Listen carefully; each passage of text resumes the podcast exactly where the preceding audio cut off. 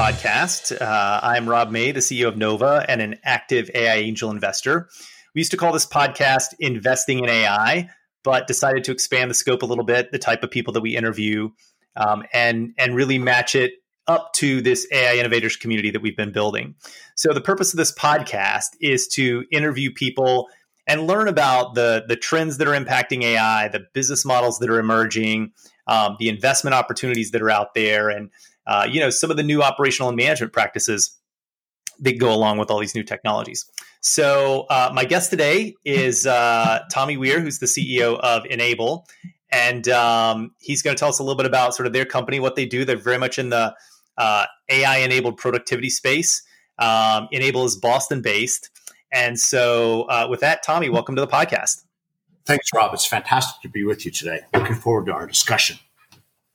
Yeah, so I like to start by jumping like right into something. And what I find most interesting about you and your background is you had a little bit of an unusual path to entrepreneurship. So, so tell us the founding story uh, of how the company came to be and what you were doing before. So prior to uh, the chapter of life that I call the Enaible chapter, I got my doctorate in strategic leadership. I spent a few decades coaching CEOs um, writing books, uh, living on a stage in an airplane, loved life, thought I was going to do it till the day I died, and then got invited to be a visiting scientist at MIT. Um, and it's kind of interesting looking at what I do today. When I stepped foot on campus at MIT for the first time, I was a skeptic of AI. And while I was there, um, probably it's really safe to say I drank the Kool Aid. And then uh, during that time period, as I was really kind of just beginning to get my head around AI and what it could look like in the future of leadership, just very esoteric kind of thoughts. One of the guys I was coaching said, Hey, Tommy, our productivity's flat. What should I do? And I looked at him and a little bit tongue in cheek, I said to him, you should use AI. This is pre-pandemic, uh, 2018 time period. And he looks at me and says, Yeah, that's really interesting. Yeah, yeah, do it. And Rob, I kind of thought to myself, I thought, whoa, whoa, wait, I drank the Kool-Aid. I don't know how to make the Kool-Aid. And a few weeks later, he follows back up and he says, are we going to do this or not? What will it cost? And we ended up with a large contract, um, before ever hiring our first data scientist. So yeah, I would say it's a very atypical or unusual, I think were your words, path to get into this whole space. Yeah. And it's interesting because a lot of people, uh, you know, might wonder why why you were an AI skeptic at that point in time. I think you know people who are older may remember AI has been through several winters where uh, the technology had a lot of made a lot of promises and, and didn't deliver. You know, sort of in the '80s and then in the '90s and then again in the early 2000s. And so, uh, so, so, so I don't think it's that common, but. Uh, what was the sort of root of your skepticism? Had you had a bad experience with some of the technology, or was it more just the general you know market vibe? Did you feel like it was overhyped? And then and then what actually led to the change? Was it the Enaible experience or something else? So my skepticism probably came out of uh, a lack of understanding. It wasn't the market hype. It wasn't what everybody was saying good or bad about it. I was just kind of thinking about it and i'm like ai is really like this was my thought then not today it's fingers on a keyboard somebody made it do this so my head was kind of like really struggling with thinking through it. And um, what really transformed it was a weekend in Tokyo, of all places, uh, looking at applied AI. And Joi Ito was there and a few others. And we just started working through different things. And I got the, the opportunity to throw a lot of my questions out. And I was, you know, can AI understand emotion? Can AI do, I'm trying to remember what all I was asking at the time. And as they were walking through areas that the media lab's working on, my mind just started opening up and really thinking about the possibility. And probably what really like solved it for me was when he dove in and gave examples of A B tests to where you had a live customer agent and you had an AI customer agent and the AI customer agent was outperforming the live. And that's probably the, the moment to where my mind really opened up. Yeah, that's that's pretty awesome. So, um, so tell us a little bit about obviously AI applied to productivity could mean a lot of things. Take us a little bit deeper. What what kinds of what kinds of data are you looking at to tell you whether people are productive or not? And how is that data applied in a company using your tool to improve worker productivity? So we set out and said, if you if you look at it, um, there's always going to be human workers. I'm still very much in that camp. I don't feel that AI is going to uh, displace the workforce as a whole. There will always be this human worker. And coming from my previous background, the leadership side of life, the human is actually the source of the greatest opportunity of change and improvement in a company. It's also the source of the greatest variability. So we set out to look at human productivity. Um, now, inside there, if you begin to, to, kind of break this down, it is a very complex, sophisticated, um, multi-factor problem that is going on in it. But we said, okay, what do we know? We said every time that somebody is working in any system that a company has, um, and I'm kind of making that line very clear because Enaible as a whole does not get into uh, your own private search histories, any apps you go to that the company doesn't own. We only use company data. And the data we're after are the event logs that are sitting inside these systems. And with that, the related metadata. And we have, and we'll get into this a little more detail. Um, we created a proprietary algorithmic stack to go through that and to actually learn how employees are working, uh, more specifically, how work is done, what ideal or the optimal state of work looks like, and then to begin to measure the distance from that and make recommendations to the companies. And we can dive into all the detail behind that, Rob.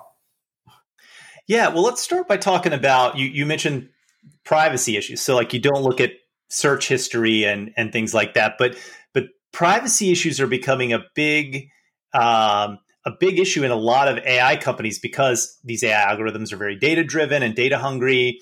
And the more data that you have, the more they can do. So, so people are looking for new ways to collect data, you know, new types of data to collect. And that always raises privacy concerns. So, so tell us how you, you know, how do you address that? Is it an issue in the sales process that comes up sometimes, or do, do people not really care yet? Um, oh, people really care. Uh, uh, partially for the reasons you should read about in the media and some of the topics that would be related to what you said, and then also for business reasons as well. Um, we had the uh, privilege of growing up with really large companies from day one. And I remember one of the companies we were dealing with, we're in the sales process, right? Um, actually, we're in the due diligence phase and going through all of the hoops that relate to it. And they brought on their Salesforce uh, admin at the global level. And we're going through this and about two, three minutes into the call, he goes, well, t- guys, I need to call a timeout here. He said, this is the largest Salesforce data reach anyone has ever asked us for. We wouldn't even release this internal into the company. And we kind of then said, okay, why? And they walked through, you got, obviously you can recreate a, a large part of a business off of this. So we said, okay, we'll come up with a solution for you. And we came back to them with a double key pseudonymization package to where they all PII information is pseudonymized on the customer side and they hold a key. In addition to that, they also can pseudonymize any business sensitive fields. Then when we receive the data, we remask it. So there's a double key environment in it. So it cannot be unlocked without both keys. Gotcha. That, that makes a lot of sense. And so, um, so, so you're accessing all this data and data is complicated. A lot of people don't understand these new machine learning approaches and how they work. They they don't understand that you know maybe that the data is as valuable as it actually is. Uh, how do you deal with that aspect in the sales process? Or are people do you, do you encounter a lot of is it is it enthusiastic from the beginning? Is it skeptical in the beginning? Does it does it change throughout the sales process when you're talking to potential customers, or, or do you guys have to get really really technical on how the algorithms work and what the data is used for? Oh gosh, this is a loaded question. So our sales process goes from leaned in, absolute enthusiasm. Oh my gosh, this is incredible. Very quick conceptual understanding. And then it goes through uh, call two, three, but we don't have any data. And we're talking, you know, largest employers in the world. And we're like, what do you mean you don't have any data? You just told us you have all this data. And they're like, no, no, but we don't have this kind of data. And Rob, this is really a, a key area that we have to focus on and actually get a little bit technical into this of walking through what's in an event log, how the different tables work, um, issues come up in the midst of this to where this is where skepticism starts to come into play.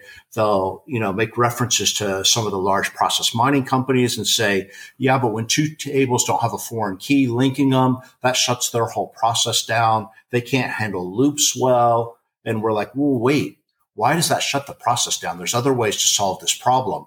Um, and then walk them through how we can take the data from these systems and then put the whole thing back together. So from a skeptical point of view, it's less about Enaible and more about skepticism on their data as a whole and going through the understanding. On the technical side, it's a really good question. We don't actually have to get technical on the ML side or the AI elements of Enaible, but we have to get very technical with them on helping them uh, reframe the productivity problem as a whole. It has always been measured as this very simplistic hours worked output and hasn't been broken down with a real understanding of what you can learn through the data. So, for example, um, really understanding what an ideal time is for something, an optimal time, the understanding of the fact that if you just use time without converting it um, into a standardized unit or something else, that there's a lot of noise in the picture. So we have to get far more technical with them on the productivity understanding um, than we do actually in the AI aspects. Really interesting, and and it's it's it's also interesting because just hearing you describe the sales process, I do I know you have a lot of like bigger customers. Um, that's where you guys started. You mentioned. And, and you have some marquee customers. I remember the first time that we met, I was already impressed that you know for a young startup, uh, the size of customers you had and some of the names that you had. But my favorite thing about dealing with startups is that um, you know you're doing a lot of these things for the first time and you're learning a lot and things are changing. And I'm I'm curious, having deployed at some customers now and being relatively far along as a startup, uh, what have you guys learned? What is what is has anything changed from your initial hypotheses, or or has anything surprised you about the business or the deployments that you didn't originally anticipate?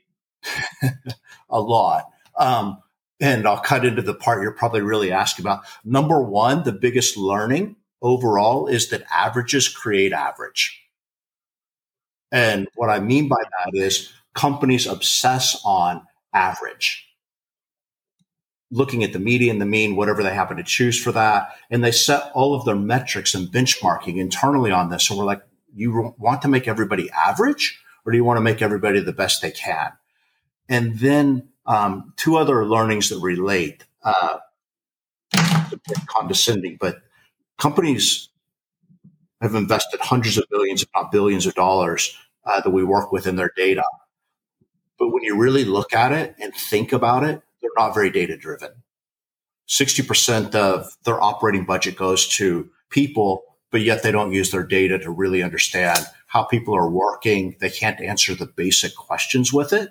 Um, so that's been a big one. And then the other learning that we've had, which is a little bit of an advantage to us, is utilitarian, like, yeah, utilitarian solutions don't work well for a sophisticated problem. Yeah, that makes a lot of sense, and particularly your point on um, on average creating creating average, right? Uh, there, there's actually a book I'm, I'm blanking on the name of it, but there's a book I picked up in the bookstore a couple years ago. Uh, there was something. It, it, was basically about this concept that this idea of average, particularly when applied to human beings, is like one of the worst concepts we've ever come up with. so, uh, sounds like you're you're verifying that. Uh, we could get onto a long uh, diatribe on this topic, but if like society as a whole conditions us to be normal, normal is average. Yeah, and even though everybody says they're looking for the best all the time, right? It's um, correct. It's uh, I've seen this a lot in hiring processes of companies that I've been involved with, where people are actually looking for somebody that um, is kind of average, right? Or is is not. A, a lot of times, it's about screening out the bottom rather than actually, you know, finding the top. I guess. Absolutely. So, um, so tell me a little bit about so, some of the I, I, always like to when I talk to AI companies, I always like to understand if there's any technical problems that they're struggling with it, they're not going to fix. And part of the reason is because a lot of the people that listen to this podcast are, are entrepreneurs or investors, and they're always looking for the next things. And one of the best ways to find the next things is to figure out what you know new problems, new solutions always create new problems and uh, and opportunities. And so are there any technical problems that you guys are working on around data collection or AI or, or productivity that you feel like these aren't things Enaible's going to tackle, but because um, they're not in our sphere of, of sort of competence, but we wish somebody else would solve them and we would definitely buy their solution? Yes. And as I say this, I really don't mean to be hopping on uh, the hype wagon around Chat GPT as I mentioned this, but um, there's an area that would be amazing, which would be generative visualization for data storytelling and two dimensions to this. One to where um, some aspect of a tool to where it could take our data, it could go through it, it could understand it, and then recommend the best visualization uh, type of tool. Enaible's algorithms and enables a whole or opinionated in regards to uh, what the value in the data is for the company, but some aspect of uh, a visualization tool that could the read through the the data and say, this is the best visualization. And then getting to the very future side of this aspect to where a consumer of the data, an executive in a company, a senior manager could actually ask a question of the data and get it visualized to them in a way that is familiar, personal to them, and really tell the story of the data. Yeah, that actually would be as you're as you're mentioning that like a, a killer product and and difficult to do. I think um, a little bit with the current state of technology. Um, you'd ha- you know you'd have to you'd have to map those. Uh, yeah, you'd have to build a training set around natural language and visualizations, and that would be uh, uh, might might take a little bit of quite a bit of annotation. So um, yeah. hopefully somebody's listening will, will, spark that idea, and uh, maybe we'll have a new startup here soon. Yeah, our our discussion on it went from very quick, oh my gosh, this is a great idea, to oh my gosh, this is an impossible undertaking for us at this point. Yeah. Yeah. Well, we'll get there um, at some point. So, uh, so tell me a little bit about your industry in general. Where do you think AI powered productivity goes next? What's on the horizon for Enaible or the industry as a whole? Like, what, what do you expect? You know, if we have you back on in two years, what's going to be different, and what are you going to be able to do that you can't do today? Um, so where we're headed uh, very clearly is from the AI powered productivity element to AI extended leadership. So moving, which relates a little bit to the visualization aspect that we were there, but really enhancing the idea of an AI coach and really it's the partner that is in your hand as you're leading your organization, having the insights you need and a deeper level of recommendation and even uh, greater tips, uh, the tooling around it to where the human leader, there's, there's parts of leadership that today for sure, and I'm using leadership a little bit uh, broadly. So for management upwards, there's parts of it that for sure a human can do better. And I envision that to go on for quite a while in the future. But there's parts that honestly, AI is just the machine learning is better than the human that is leading at and getting that seamlessly brought together. So that's really interesting. It, makes me wonder how do you see, you know, you're you're using this to get more output from people right now you guys are a fairly young company, but ha- has this been deployed long enough in enough companies that you've started to understand how it might impact career paths internal to companies? You know, do, do or the companies that deploy it also using it in deciding who to promote? And and if so, are they deciding based on who has the most potential to do really well, or or or some other metric? Like like talk us through some of that. So the data itself is not used for promotion decisions, firing decisions, or restructuring decisions. I should use that cleanly. Um, it's not used from that aspect. The data is used to at two levels. One, to look through the workforce as a whole to understand how they work. the company does and to identify the opportunities to optimize the way work is done today. So get some of the, the waste of time out, get the wasted steps out. Um, if we were walking through uh, identifying where either it be at a team or an employee level, at a process level, at a task type or specific case type to where they're not working at the optimal state, to where there's a level of difficulty that needs to be adjusted for, um, all the way to work through where there are defects in a system, quality impact issues. So getting the insights at a larger level. Then there are role types we work with as well to where we're deployed to the employees. And the whole focus there is helping them to get better. Now, the getting better has a byproduct of getting a promotion or earning more money or moving in those directions, but the data itself is not used for that decision making purpose currently. Interesting. Well, uh, we have to wrap up here in a minute. Can can can we end on a on a customer story? Is there an example that you use in your sales process or your marketing materials where you can talk about it really highlights the power of the you know the AI technology and the boost that a company saw? Yeah, so this would come into um, really two areas, um, and it depends on the job type. So if we were dealing with uh, more of your operations type roles it's one of the examples that we use regularly is Tor. There's two. Um, so pre, we take a year's worth of data when we onboard a new customer to learn from that aspect. And inside that learning, um, we see that the variation and how long it takes to do like for like work. So this is an employee doing the same thing one time and then doing it again can sit in that 250 to 260% range. So the variation, one time 10 minutes, another time 35 minutes to do the exact same thing. We see this consistently.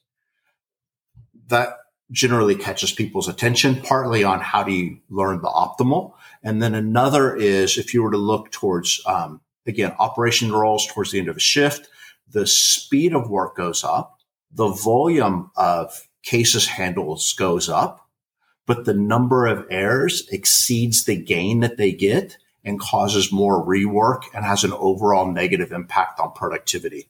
So what they were once patting themselves on the back for, they're now going, Oh my gosh, we have to go fix this. Um, so those are two areas that catch attention. And then on the sales side, um, probably the headline, we increased the, we increased the visibility um, beyond what Salesforce can give of selling activity by 21x. Wow. And that, yeah, catches attention. Yeah, definitely sounds pretty impressive. Um, good. Well, it's been great to hear about the Enaible story, but I always like to wrap up uh, when I talk to entrepreneurs and CEOs with a more personal question because again a lot of the people that are listening to this they want to have a company someday they have an early stage company you know they're, they're trying to sort of follow in your footsteps um, what is one piece of advice that earlier in your career somebody gave you, somebody told you, you read or whatever that's really had a big impact on your life that you want to share with everybody else that's listening to the podcast? Can I give two? Yeah, sure. Um, in fourth grade, my dad put a poster on my wall uh, that says, You can if you think you can. And it stayed there through the years of living in their house and it has moved with me. It's framed. It sits by my desk right now of just this constant reminder that you can do anything that you think you can do. And the second one is largely related to it was the very first, uh, like professional boss I had. He used to say, possible is inside impossible. Yeah, that's a good one. Um, your first point reminds me of one of the early management uh, things that I learned. That uh, I had an executive coach at my first startup who taught me that every time one of my executives came and complained about something, he's like, just reframe that as an opportunity for growth for them, right? To de- to learn to deal with this new thing or whatever it is. So um, you got it. Yeah, I definitely agree with you there. Uh, well, Tommy, this has been awesome. Thanks for coming on the podcast today. If people want to learn more about Enaible or think it might be a fit for them, uh, where should they go? What's what's the best way to reach out? Uh, directly, Tommy T O M M Y dot weir W E I R at enaible E N A I B L E dot I O, or they can go just to enaible.io. Great. Well, thanks for coming on the podcast and uh, wish you the best of luck in your 2023 endeavors. Awesome. Thank you so much. Great to be with you today.